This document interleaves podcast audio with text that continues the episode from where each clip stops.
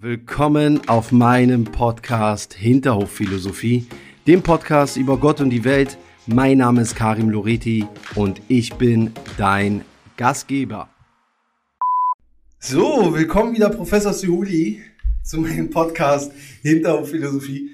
Wirklich gerade ähm, mega spontan gewesen, weil wir uns Gedanken gemacht haben, okay, was, was könnte man den Menschen da draußen mitgeben? Und in der aktuellen Corona-Krise ist mir aufgefallen, dass gar nicht so viele Politiker auf die Schüler schauen. Und dass es, glaube ich, ein ganz, ganz großes Problem sein wird für die Zukunft, zu schauen, okay, was haben diese Kinder aktuell verpasst? Und da ich sie ja mittlerweile so ein bisschen kenne, können Sie vielleicht ein bisschen was dazu sagen, dass die Hoffnung, dass man die Hoffnung vielleicht nicht aufgeben sollte? Die Hoffnung für was nicht aufgeben sollte. Ja, dass man selbst vielleicht, wenn man nicht ganz so gut in der Schule war, dass man trotzdem noch äh, etwas aus sich machen kann. Ja, Schule, das denke ich, ist ein großes Thema und ähm, mir macht das manchmal Bauchschmerzen, wenn ich äh, denke, dass man die Schule als Grundvoraussetzung nimmt, erfolgreich zu sein, ohne jetzt festlegen zu wollen, was Erfolg tatsächlich bedeutet, aber ich bin davon überzeugt, dass die Schule elementar ist und wichtig ist, aber mhm. ganz wichtig ist auch, was dazwischen passiert und dass man auch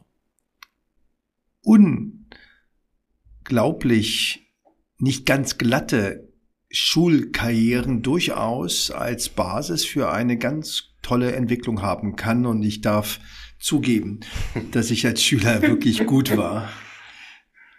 Bis zur sechsten Klasse in der Berliner Gesundbrunnen-Grundschule war. Und ich dann in die siebte Klasse in das sogenannte Diesterweg-Gymnasium kam.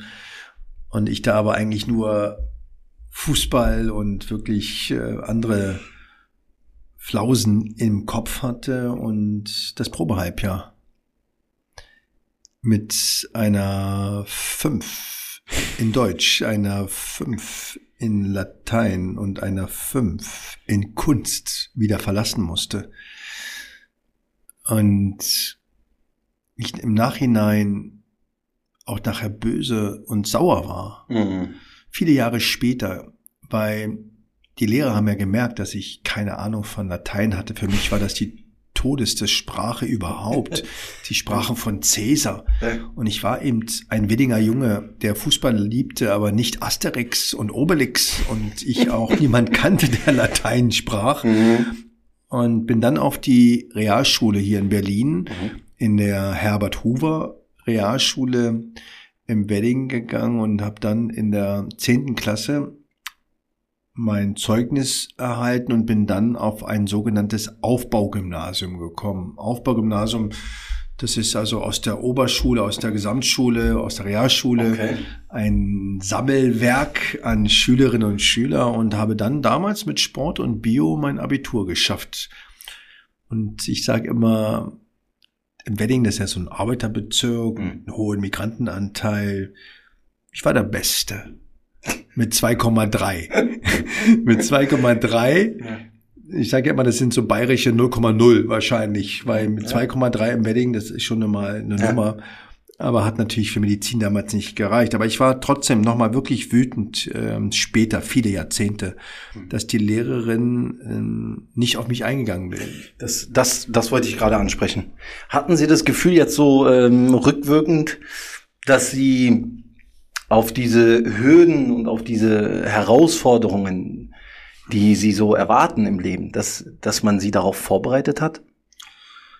Nein, aber das habe ich gar nicht erwartet, dass man mich darauf vorbereitet. Aber was ich irgendwie finde, dass man natürlich auch pädagogisch sensibel sein sollte. Wenn ich mit sechs Einsen und sieben Zweien aufs Gymnasium komme ja. und dann plötzlich eine fünf in Kunst, also ich weiß gar nicht, wie das geht. Eine fünf in Kunst kann bis heute nicht malen, aber äh, und eine 5 in Deutsch, weil ich, ich konnte zwar Deutsch sprechen, aber ich wusste nicht, was ein Definitiv, ein Genitiv und so weiter ist, weil ich habe die Sprache eigentlich über die Straße gelernt, über das Hören, über das Nachsprechen. Und da hätte ich mir gewünscht, dass die Lehrerin vielleicht sagt, Janet, was ist mit dir los? Kann ich dir helfen?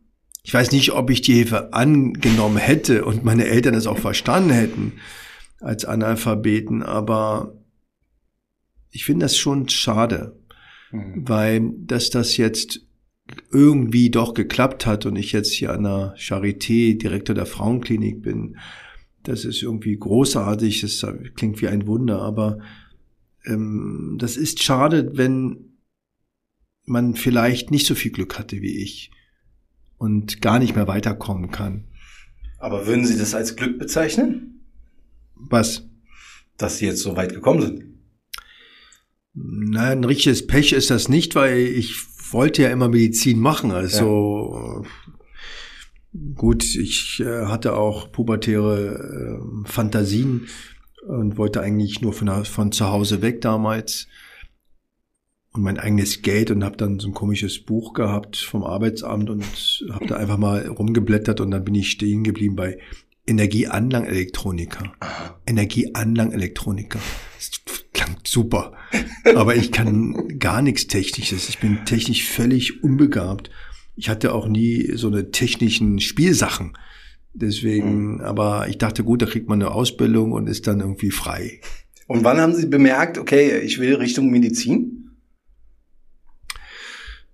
Ich habe relativ früh als Kind ähm, mich mit Tieren beschäftigt und ähm, habe eben ausgemessen, was so ein Wildkaninchen an Ohrenlänge hat Aha. und habe ähm, viele Apothekenzeitungen gesammelt, die Dinge ausgeschnitten okay. und habe dann gesammelt, was so die Tiger so fressen und so weiter. Also ich hatte schon immer Interesse an diesem Lebendigen. Mhm.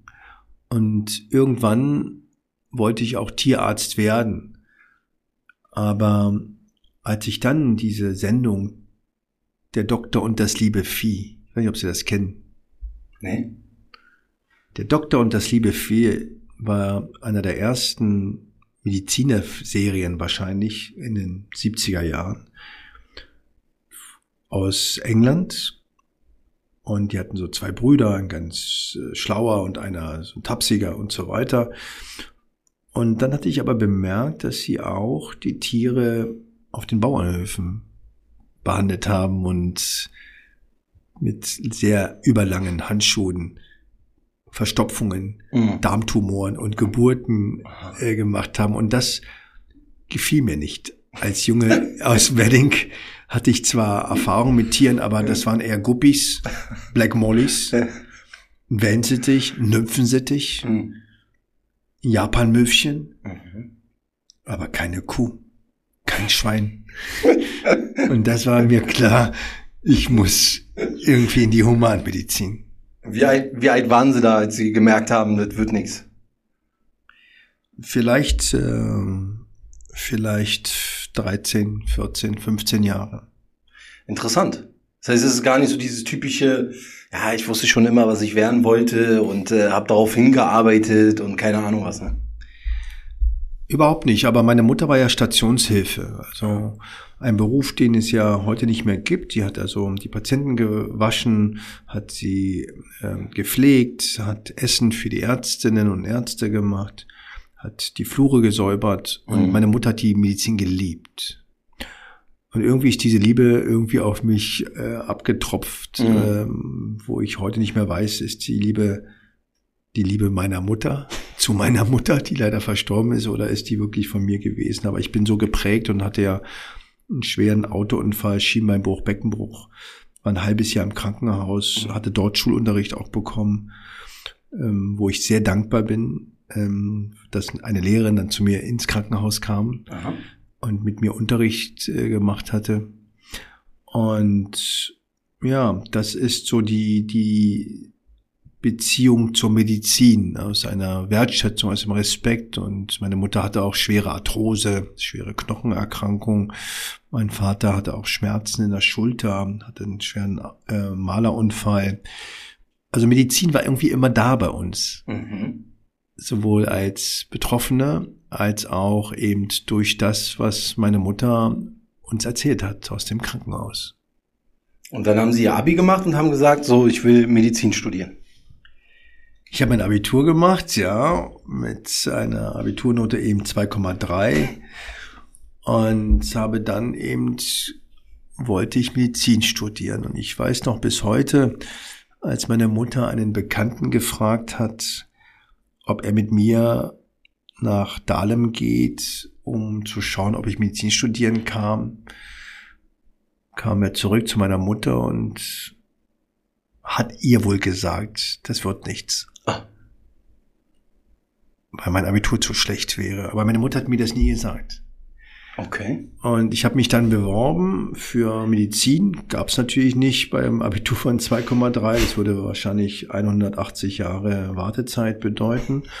Und habe dann mich für Jura und für Politologie eingeschrieben. Das war okay. ohne Numerus Clausus. Mhm. Ich hatte noch die Option zur Rechtswissenschaft, Jura, aber sich mit Gartenzwergen auseinandersetzen und mit Streitigkeiten mit Nachbarn, darauf hatte ich überhaupt keinen Bock und ich habe auch grundsätzlich eine Abwehr gegen Dokumente und Regeln mhm. äh, damals gehabt und hatte ja selbst ähm, auch äh, leider negative Berührungen mit der Polizei, weil ich da äh, Schuhe geklaut habe als Junge ähm, und ähm, hatte eben negative von mir selbst verursachte Erfahrungen.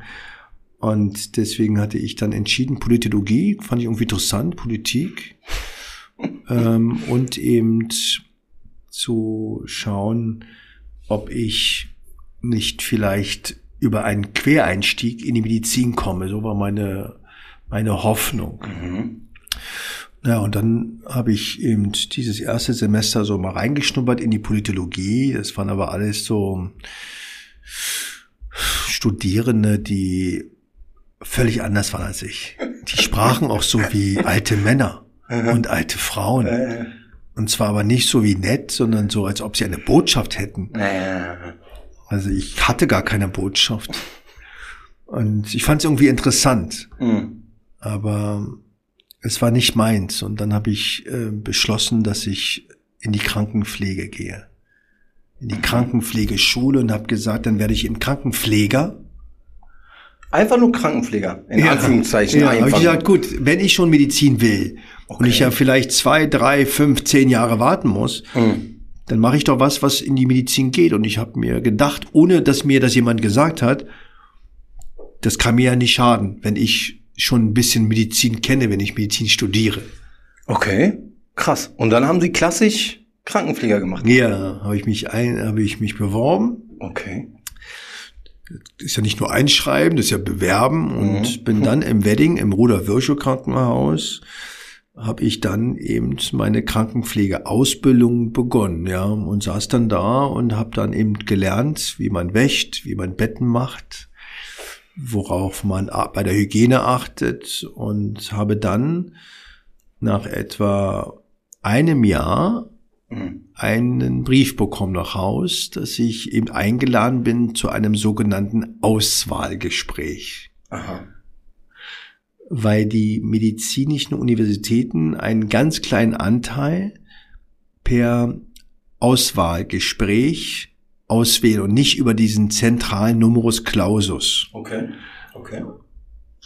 Und da bin ich reingegangen, ohne dass ich jemand kannte, der da drin war ich hatte auch keinen, den ich fragen konnte und habe dann eben damals im Krankenhaus ein Gespräch gehabt vor einer Kommission von zwei Professoren und die haben mich dann gefragt, warum ich Medizin studieren will. Mhm. Und dann habe ich denen erzählt, ja, ich will Medizin studieren. Die meinen ja, warum denn? Ja, ich will den Körper verstehen, ich will Krankheiten behandeln. Und dann sagte mir der eine Professor, ich kann mich noch sehr gut erinnern, und dann gehen sie auch zur Volkshochschule und machen einen Kurs über die Leber oder über die Knochen. Lernen sie auch was. Und dann meine ich, ja, aber dann darf ich doch nicht behandeln. Hm. Sondern ich will den Menschen helfen. Nicht nur informieren. Hm. Hm. Das ist das, woran ich mich erinnern kann.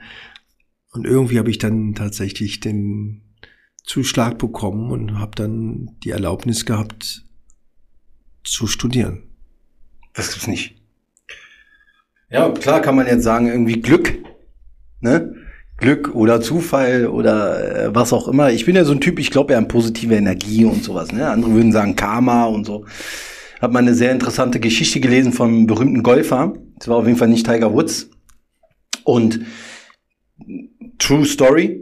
Der Ball oder die, ja, der Ball ist mitten in den Sand gefallen und er ist dahin, hat sich konzentriert, ausgeholt, hat geschlagen und der Ball ist komplett rübergeflogen und in das Loch. Und danach kamen die ganzen Journalisten und haben gesagt, Mensch, herzlichen Glückwunsch, da haben Sie ja Glück gehabt. Und dann hat er gesagt, ja, ich hatte Glück gehabt, aber umso mehr ich trainiere, umso mehr Glück habe ich. Ja. Ja.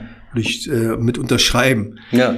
Man muss dranbleiben. Ja, man muss dranbleiben und auch wenn man, sage ich jetzt mal, sein, sein primäres Ziel nicht erreicht, dass man aber in die Nähe kommt. Ja. Das heißt, auch wenn man als Golfer, ich bin kein Golfer, ich bin ja. auch kein Fan von Golf. Ja. Verschiedenste Gründe. Aber dann muss man zumindest in die Nähe des Lochs kommen. Ja. Das ist ja schon mal was. Ja. Und das ist ja auch nett. Und deswegen, warum das so ist, weiß ich alles nicht, wie sowas entsteht, aber es hat auch damit zu tun, dass man eben auch Menschen hat um einen herum, die einen dabei unterstützen, auf diesem Weg zu bleiben. Also ich, mhm. ich kannte nicht das Ziel. Ich hatte auch nicht das Ziel, dass ich Doktor werde oder Oberarzt oder Professor. Das mhm. glaubt man immer gar nicht, aber das ist eine Entwicklung. Mhm. Ich glaube, dass man auch gar nicht das Leben immer so lange planen kann. Und ich behandle ja sehr viele mit Krebspati mhm. Krebspatienten.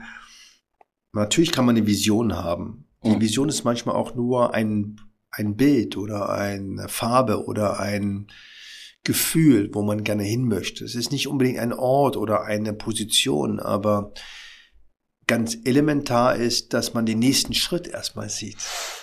Also wenn ich studieren möchte, dann muss ich eben auch mich erstmal bewerben. Ja. Zum Beispiel. Ja, ja.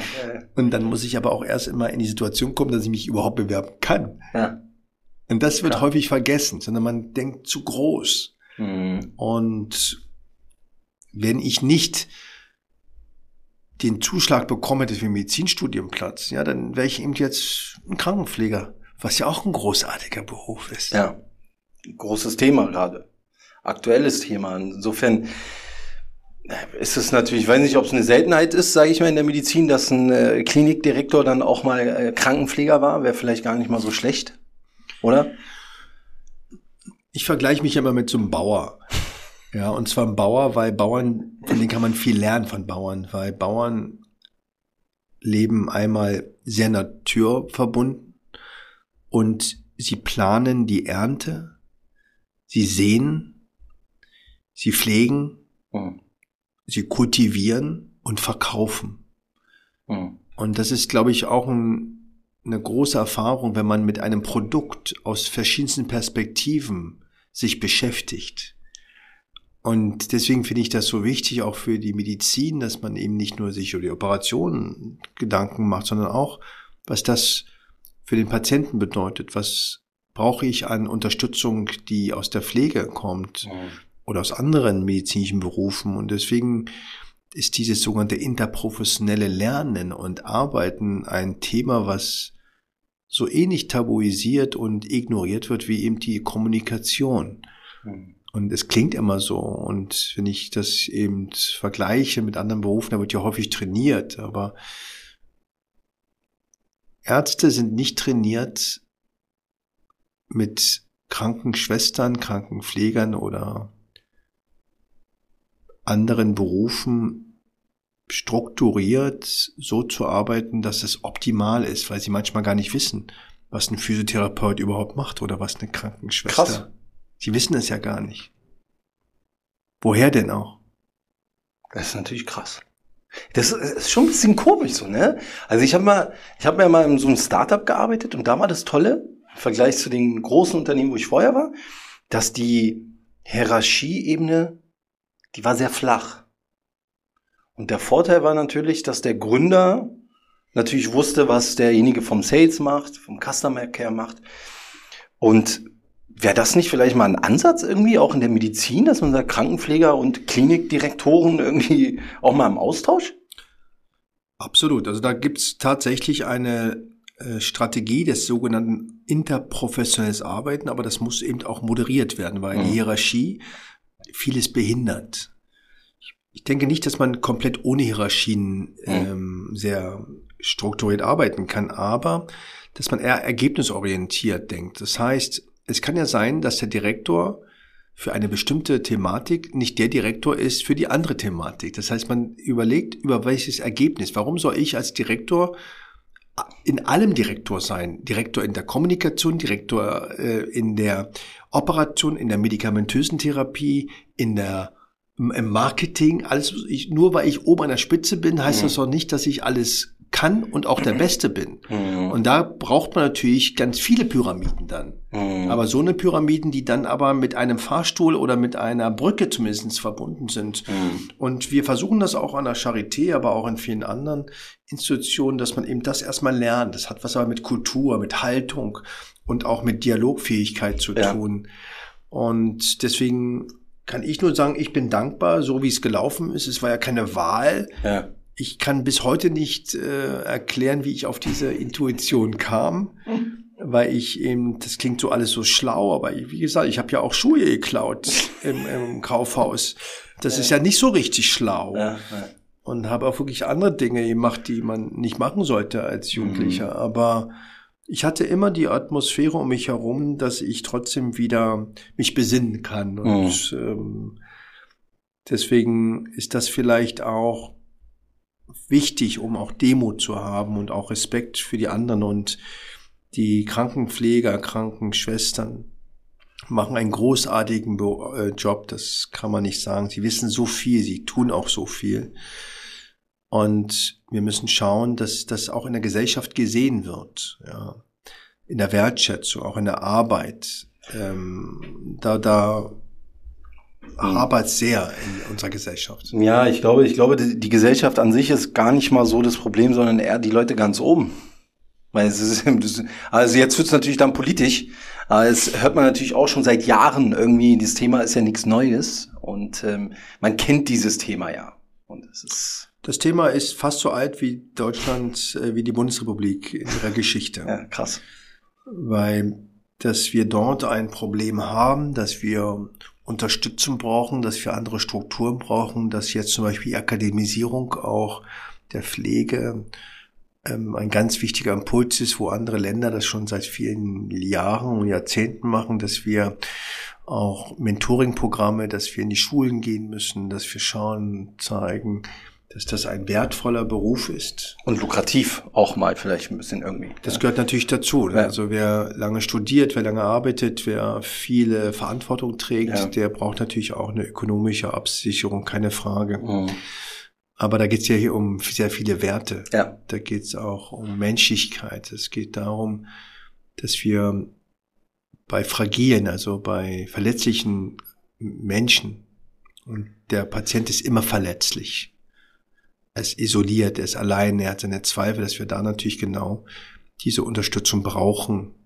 Aber wir brauchen auch eine professionelle äh, Medizin, weil die Therapien sind so kompliziert, dass die Pflege Teil des, des therapeutischen Konzeptes letztendlich sind und auch mhm.